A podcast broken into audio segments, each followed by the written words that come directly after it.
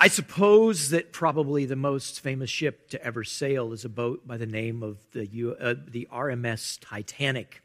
It was an impressive ship for its day. It was large, 882 feet long, had a 92.5 beam. In other words, it was 92 and a half feet wide. It carried 329 passengers in first class, 285 passengers in second class, and 710 passengers in third, as well as a great deal of cargo. But the thing that made the ship famous in its day was that it had been built with new technology, and it was designed to be a ship that could handle anything the way that they build it. They had designed it to have watertight compartments, and it was said that it could float even though two, maybe three of those compartments were flooded. In fact, they were so confident in their design that the builders of the ship made the boastful claim that the boat was indeed unsinkable. Today it's a story of legends, because we all know that story. They sailed out of Liverpool. They headed toward the east coast of the United States. A full complement of passengers on board. Some of them in the upper decks were the kind of people that were accustomed to the finer things of life, while in the lower portions of the boat, the common and poor people were migrating from Europe to the United States. Everyone was looking forward to a peaceful and exciting passage. And then they hit an iceberg. And then the unthinkable happened. The unsinkable ship began to sink quickly. It's a funny thing about things that we build, but there's always liabilities built into them. There's always things that we don't see that just end up kind of coming around the backside. Today we look at the Titanic and we recognize that probably the issue wasn't the design. It wasn't the steering. It wasn't the captain or the inattention of some of the people on deck. The major flaw in the boat was it was made with a new, relatively good steel that gets very, very brittle when it's in cold water. The boat, although it was unsinkable in design, its very, very components allowed it to become extremely fragile. Last week, we started a series of sermons that we called Vintage, where we started back in the very beginning. And we've taken a tour through the Scripture to take a look at the major stories of the Old Testament leading up to the great story of the New Testament and the birth of Jesus. And we noticed a couple things in that story that we took a look at last week with Adam and Eve. They were in a garden in a place of perfection. God provided for them so many wonderful things, but their nature was weak. And because of that, Satan comes into the garden and he convinces them that God's plan is not ultimately the best plan. And he paints for them a picture of a new plan, a plan where they're as wise as God and they have things figured out and they're on more of an evil, even relationship with God, Satan, all the while knowing that the very thing that he was saying to them was nothing but lies. That in the moment, they enjoyed the most close, personal, wonderful relationship with God. And the moment that they took that fruit from the tree, all of that would be shattered. This morning, we're going to move on in that story, and we're going to take a look at the next chapter of human history. What is it that happened next? Certainly, Adam and Eve were forced to leave the garden. God provided for them a clothing made out of the animal skin, a skin of an animal. Something had to be sacrificed for them to find this opportunity to have covering. But how did their decision affect them in the next chapter of their lives? If you have your Bibles this morning, I want you to grab those with me. And why don't you turn with me to Genesis, the 6th chapter. But I want to pick up where we left off last week. Because if you remember, we said that sin destroys.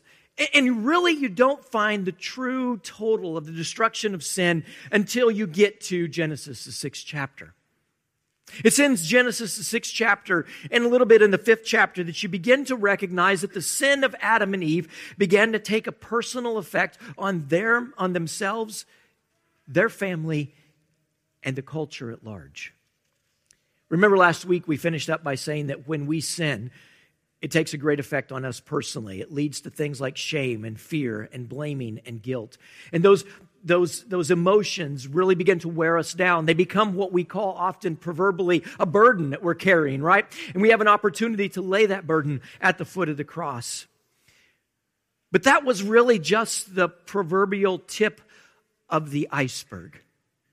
The real damage of the decision that Adam and Eve made that day in the garden remained hidden from their sight underneath the waters of time, but they would soon recognize what that was. Because it wasn't long before the consequence of their sin began to affect their families. I want you to know this morning that the effects of your sin are not just contained to your life. If they were, that would be very much easier. And Satan wants to convince us sometimes, hey, the only person that's getting hurt here is you. The only person that's affected by this is you. But guys, that's just not the way it works. And the book of Genesis lays this out for us. If you were to flip back a few pages into Genesis, the 4th chapter, you would find that the two brothers, Cain and Abel, offspring of Adam and Eve, both came and brought sacrifices to God.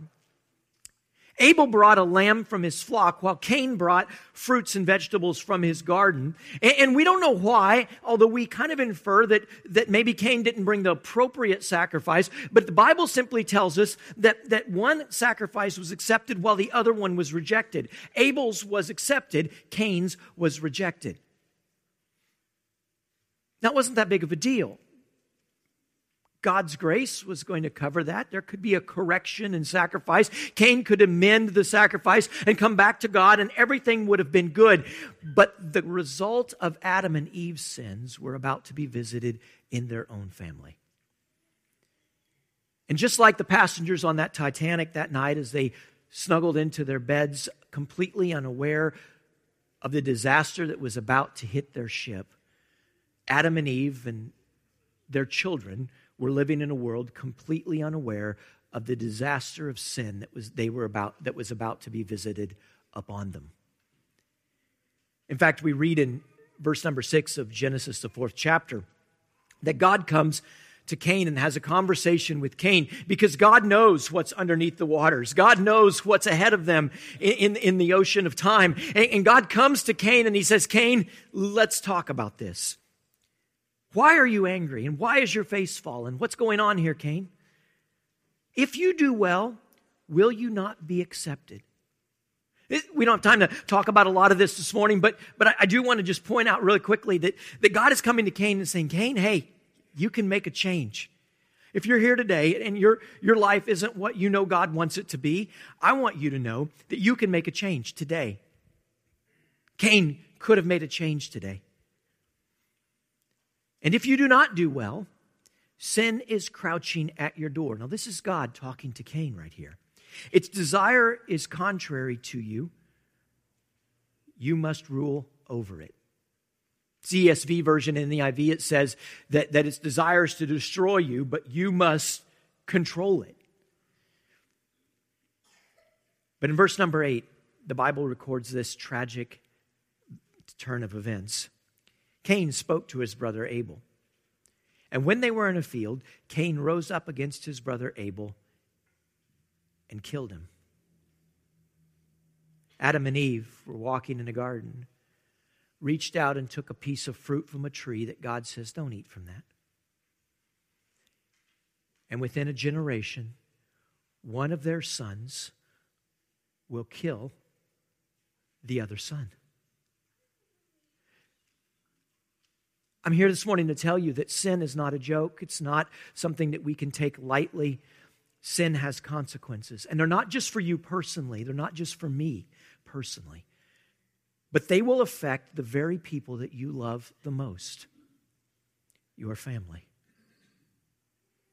It's not just Adam and Eve that had to deal with this tragedy. There are generations upon generations of families who had to deal with that. And it's shocking to me how quickly sin progresses from the Garden of Eden to murder between brothers. Sin is horrible in its own right, And it has real consequences on our personal souls. But sin also is a catastrophe to the people that we love the most. You can ask Lot, who saw his sin take away the lives of his sons-in-laws and his daughters and his wife.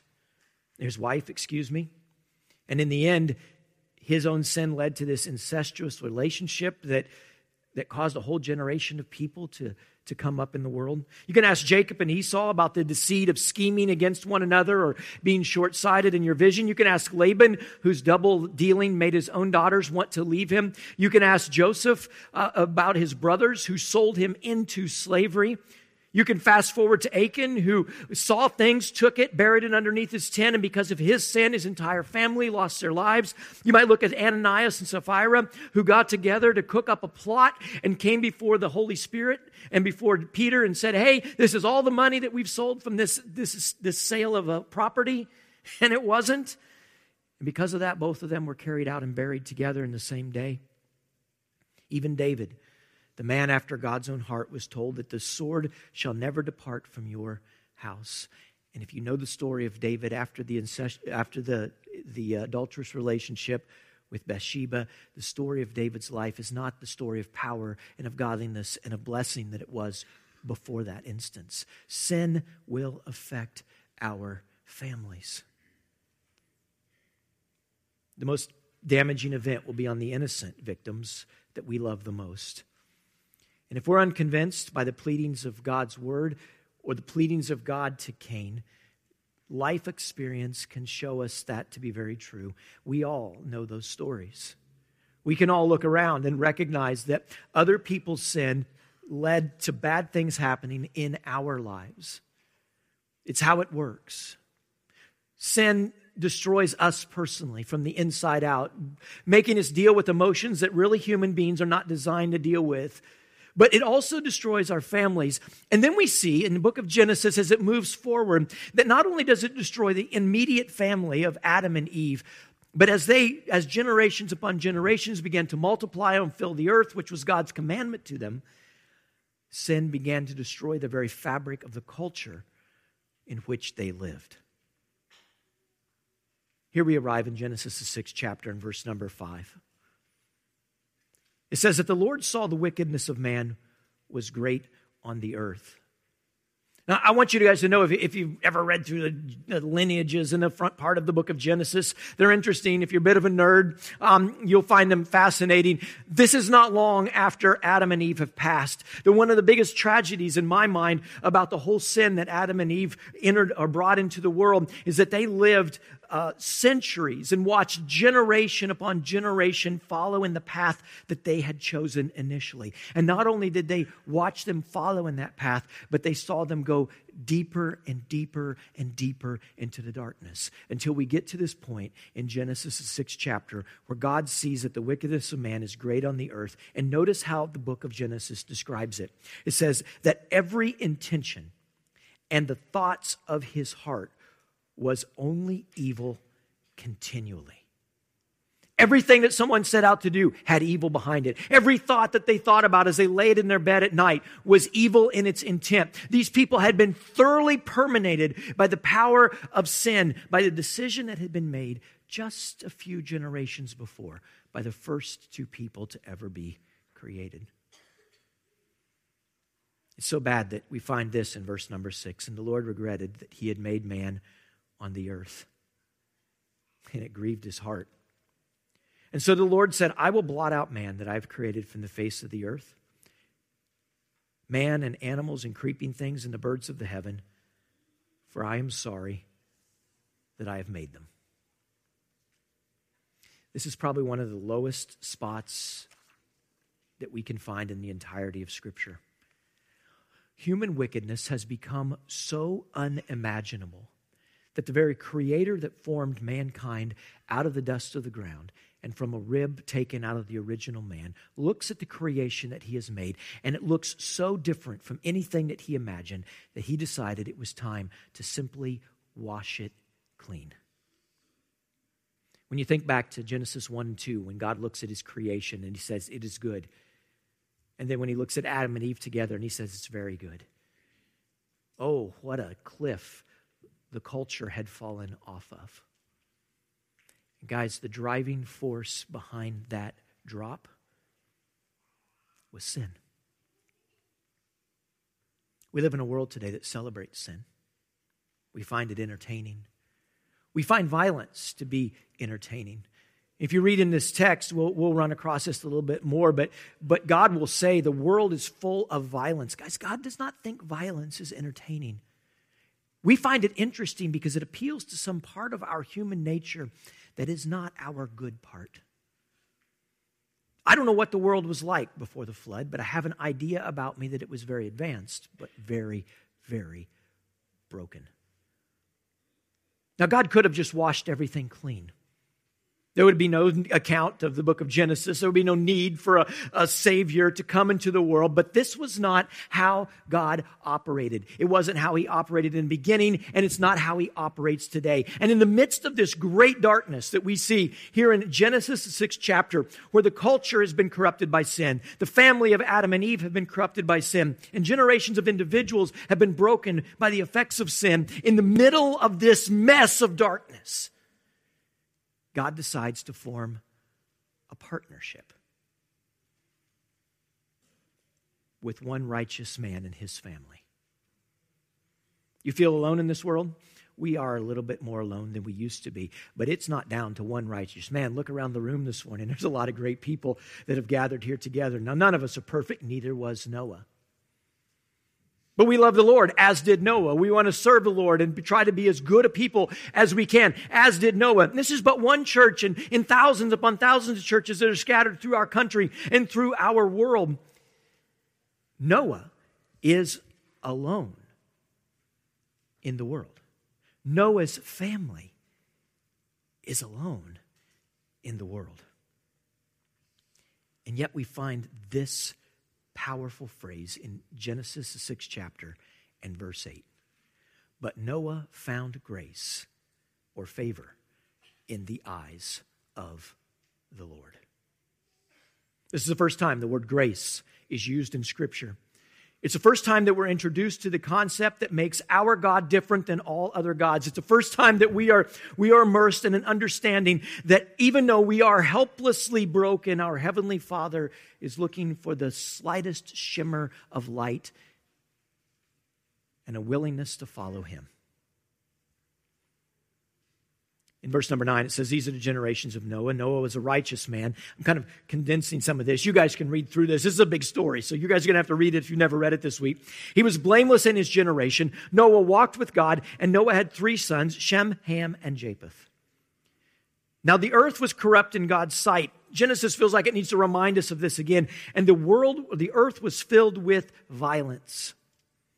And God saw the earth, and behold, it was corrupt, for all flesh had corrupted their way on the earth. And God said to Noah, I have determined to make an end to all flesh, for the earth is filled with violence through them. Behold, I will destroy them with the earth. Here's something that God just infers here in this text, and I'll just mention that I didn't add it in the former section, but sin doesn't just affect the cultures, it doesn't affect the families, and it doesn't just affect the individuals, but it appears from this text that sin had in fact affected the entirety of creation. Even the other things that were made had been affected by the behavior, the sinful behavior of these people. And there's 3 things that I want you guys to notice this morning that I think are encouraging for us as we read through this darkest chapter of human history. And the first one is this, that no matter the situation, no matter how dark the world gets, no matter how crazy things are, no matter how much violence is in the world or evil is perpetrated against others, God is in control. If there was ever a time to doubt God's sovereignty, it might have been right here. Every thought and intention of man's heart was evil continually. But no person and no situation has ever escaped the sovereignty of God. I know that God is in control of everything, but I hardly ever stop to think about the fact that God is in control of all the chaos that's going on in the world around me. Maybe some of you guys are like me and we flip on the news or we scroll through the news on our phones and we're looking at some of those things, we're checking out some of those things, and we begin to find ourselves worrying. How are we going to fix this? How are we going to manage this? What happens if? Guys, God has always been in control. But God's grace allows for us to have free will to choose. The world had all chosen to choose violence and sinful behavior and wickedness. Every thought and intention of their heart was evil continually, except one man and his family. And even in the midst of that sea of darkness, there was one man whose light remained lit, and that is Noah. And God will take this one man, imperfect as he was, and tell and create one of the most powerful stories of the Old Testament narrative.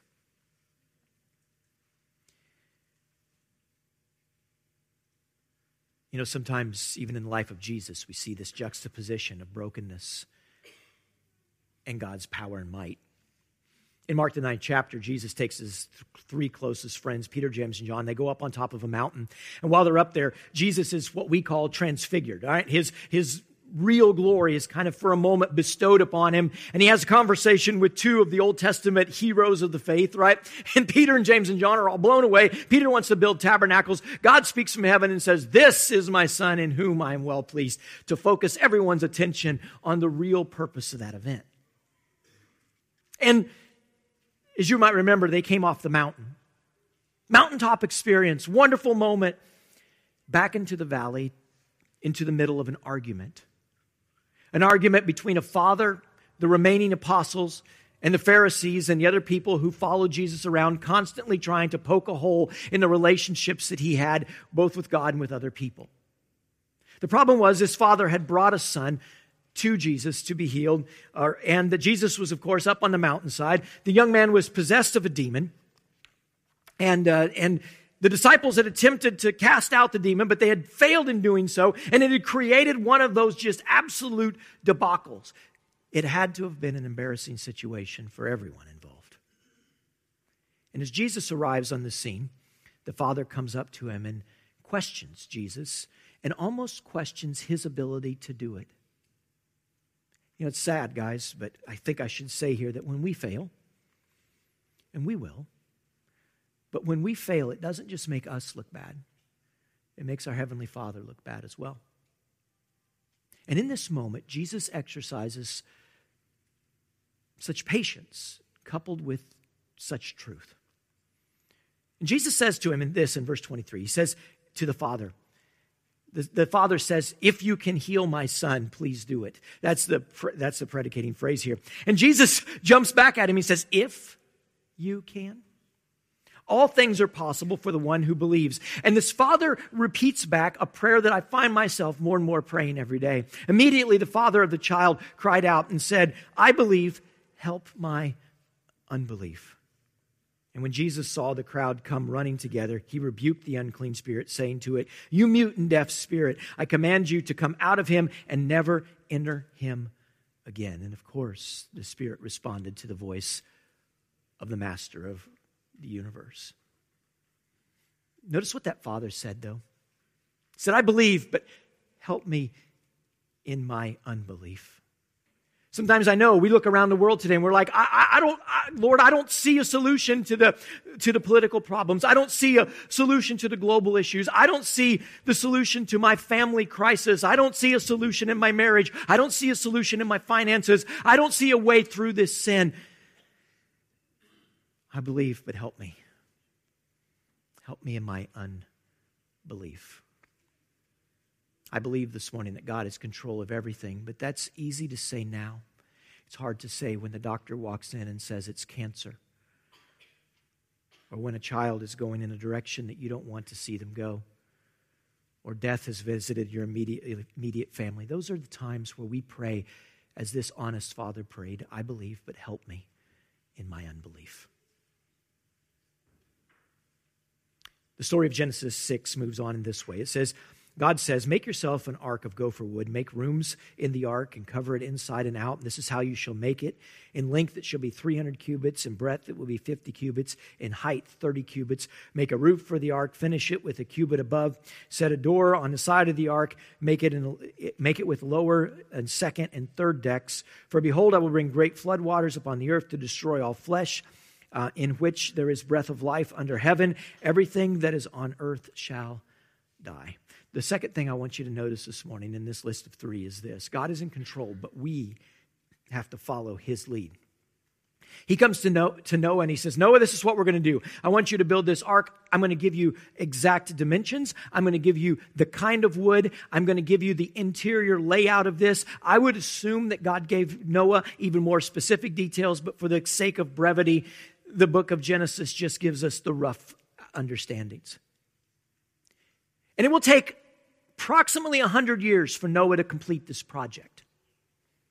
And I'm certain that there were a million times in the middle of that project that Noah thought to himself, there's got to be an easier way to do this. What if I did it like this? Does it really need 3 decks? Can it have 2? But notice what it says in verse 22 of Genesis. It says, Noah did this. He did all that God commanded him. Guys, it's a really powerful lesson for us in this. There's some things that don't make sense to us. And there's some things in life that just absolutely make sense to us. We think this is the way it should be done. There's a way that seems right to a man, and in the end, it's death. Adam and Eve thought it was a brilliant idea to reach out and take the fruit from the tree. It was not.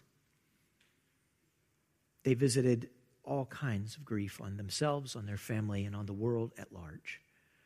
Noah did exactly what God said. If you read the finishing part of the story, Noah finishes the ark. God says, okay, it's time for everyone to get in. Loads up 2 of every kind of animal. Loads up 7 of the clean animals. Loads up his family, his children, his daughter-in-laws. God shuts the door and they sit there a week. A week with nothing going on.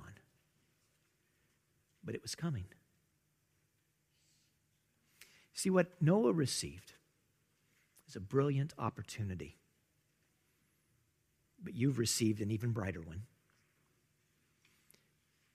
While Noah saved humanity in a sense that he saved his immediate family, and from Noah's offspring, the entire world would be repopulated again, you and I have an opportunity to do something equally as special. We have been given an open invitation to partner with God as well. Because God comes to Noah in the beginning of this, in verse 18, and he says, I will establish my covenant with you, and you shall come into the ark, you and your sons and your sons' wives with you, and of every living thing I will bring 2 into the ark to keep them alive with you. And we don't have time this morning because we've got a need into the sermon this morning, but every Mesopotamian culture, guys, has a great flood story. Every one of them does. But there's one difference between the Gilgamesh epic or the other writings, and that is that after the flood, God comes and he sets up a covenant with the people.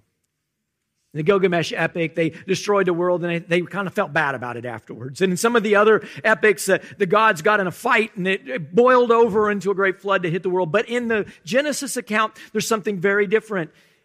Because this isn't some fairy tale. This is a story specifically told about an event that will happen thousands of years later when God will send his own son into the world to finish a covenant that he starts. And after the flood has ended, the waters have receded, and Noah and his family and the animals have left the ark. God comes to him in verse number 12 of Genesis 9 and says, this is a sign of the covenant that I will make between me and you and every living creature that is with you for all the future generations. I've set my bow in the cloud, and it shall be a sign of the covenant between me and the earth. When I bring the clouds over the earth, the bow is seen in the clouds. I will remember my covenant that is between me and you and every living creature of all flesh, and the waters shall never again become a flood to destroy all flesh. God made a covenant with Noah to bring salvation in the world.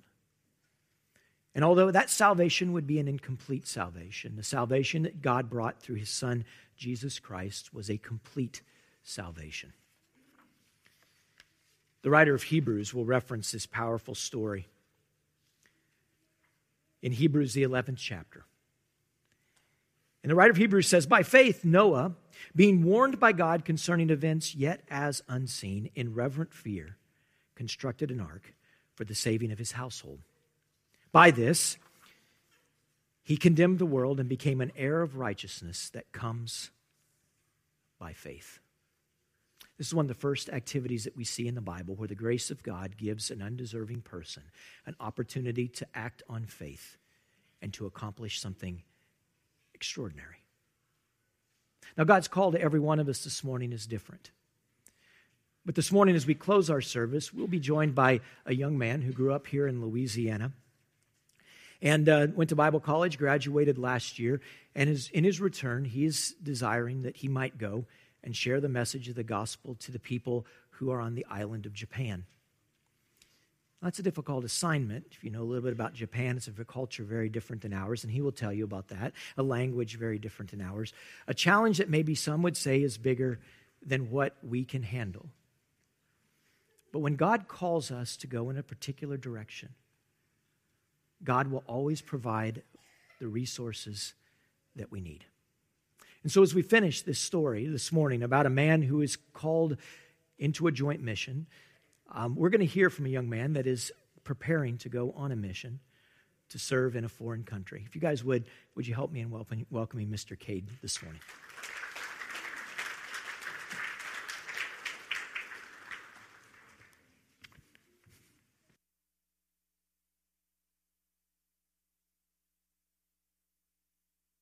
I grew up in the church, Westview Christian Church up in Shreveport, Louisiana, son of a youth minister, grandson of the head pastor up there.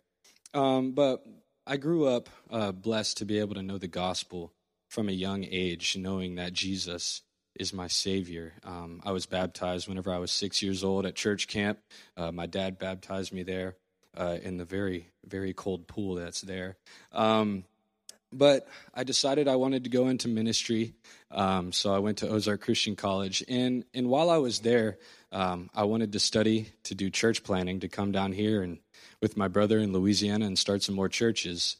But I was confronted with a need that I hadn't really thought about. And so what I saw was that there are places where millions of people are, but they don't even know who Jesus is. The one that created them and the one that is their Savior. They don't even know who he is. And I want to talk about this place that I saw. It's Japan. And so I decided while I was in college, I was going to go to Japan for a week to visit an organization called Mustard Seed Network and see what they're doing over there. And while we were in Japan, we were walking around. I got to go to Tokyo. Super big city. It stretches like all the way to the horizon. It never ends pretty much. And there's millions of people. And as we walked around one of the busiest places in the world, Shibuya. And 2 million people go through this train station a day, right? And so as we were walking around, the mustard seed workers issued us a challenge. Go around and count 1,000 faces. And so I did this to the best of my ability. I can't really count 1,000 on my fingers, so I lost track. But what I saw was people that kind of lacked joy, just kind of walked around doing their own thing. And whenever we came back, one of the workers expressed to us, he said, out of those 1,000 people that you just saw, less than 10 of those people are Christian. And the rest of them probably don't even know who Jesus is. And to be able to see that need firsthand, to see that many people, just be able to look this way, that way, this way, and probably anybody I run into doesn't know who Jesus is. It really overwhelmed me. And so I really want to do something about that. But I want to be able to show y'all kind of what that need looked like to me. So this is the best visual I came up with. Is it up here? Oh, never mind. Going off the cuff. Okay, so basically it was a giant football stadium, and just a very small black dot is covered up, and it pretty much represents that it's just so many people, yet not many of them know about Jesus. So, after seeing that, I really felt a call that I wanted to go and meet this need. So one of the biggest needs in Japan right now is the planting of new churches, right? There are only one church for every 16,700 people in Japan. Here in America, it's one church for every 800 people. Missionaries are down 34% in the last 20 years, and over 70% of pastors in Japan right now are over 50 years old, and around 60% of churches in Japan are less than 15 people. So just to reach Tokyo alone, which is a city of 30 million people, you would need over 30 million church, or over a million churches just to reach that one city. And so this need is huge. And Mustard Seed Network saw this need back in 2007. Some graduates of Ozark Christian College decided that they wanted to go meet this need, compelled by the love of Christ for these people. And so since then, they've planted 8 churches. They started in Nagoya, Japan, and they have a plan to have 12 churches in 12 cities by 2025. And they're needing a lot of people to come on board and to work for them. And so the way I become a part of this is they're going to take me on and train me to be a church planner in Japan so that the gospel can spread through the planting of new churches. And so what will happen is I'll go there. Right now I need to raise funds. That's my process right now. But then after that, I'm going to go and learn the language for 18 months, full-time, 30 hours a week. And then after that, they'll send me to a church, and I will be there full-time in Japan. No plans on coming back. My mom's pretty upset about that. But so that's the plan right now. And so what I'm here to do is to ask you guys to support me. And I'm going to ask for 3 things from you guys. Number 1, I need prayer because this all relies on the power of God. And so I want to ask you guys if y'all would commit to praying for me as I'm over there full time. And so also pray for the 99% that are there that don't know who Jesus is, that they would hear. And pray for my heart to be prepared for this time. Also, the second thing would be for support. I'm needing a lot of financial support to be able to go over there. Japan is an expensive place. But I am needing $10,000 to raise just for the one-time thing before I go there. And that pretty much sets me up for language school, sets me up for the moving and the plane ticket and everything like that. And then the other need I have is $1,800 a month. I'm needing to receive support full-time while I'm there so that I can be focused on spreading the gospel and church planning, working at a church full-time. And so what I'm asking is that if I could get 100 individuals to give $20 a month, basically pretend like you're buying me a lunch every single month.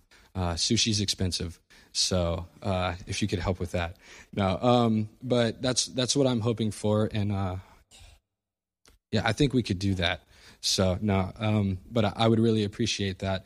And then another way you could help, the last way, is connect with me. I'll be at a table after church today. And if you have questions about the ministry, please come talk to me. But I have a newsletter that I'm going to send out every month, just explaining what's going on, what Mustard Seed is up to, and then what I'm doing in ministry. And I've already started that now, and I'm sending that out to everybody's email. You can follow me on Facebook, and follow Mustard Seed Network on Facebook as well, and then look up our website too. But that's really all I have right now. If y'all would like to meet with me after church, I would love to talk more about this ministry. But the need is huge, and I want it met. So Appreciate it, Cade. Thank you so much for coming and sharing. And I hope that if you guys get a chance to meet with him afterwards. He was telling me this morning in language school, you think 18 months of school. Did you guys know there's 3 alphabets you have to learn to speak Japanese? And one of them was at 6,000 or 2,000. It might as well have been 6,000 characters for me. 2,000 characters that you have to memorize just for one alphabet. Oh, my goodness. May the Lord be with you, Kate. I'll pray for you in language school, actually. But what a neat opportunity I just wanted you guys to get to meet Cade, a young man that came from Louisiana that has a call that, a lot of people might say, that's crazy. You want to go to Tokyo? You want to go to Japan? You want to share the message of the gospel? Sometimes God calls us to do things that are a little crazy. And we're just thankful that he is there to provide. And we're thankful that Cade was willing to say, okay, God, if that's where you want me to go, I will go in that direction.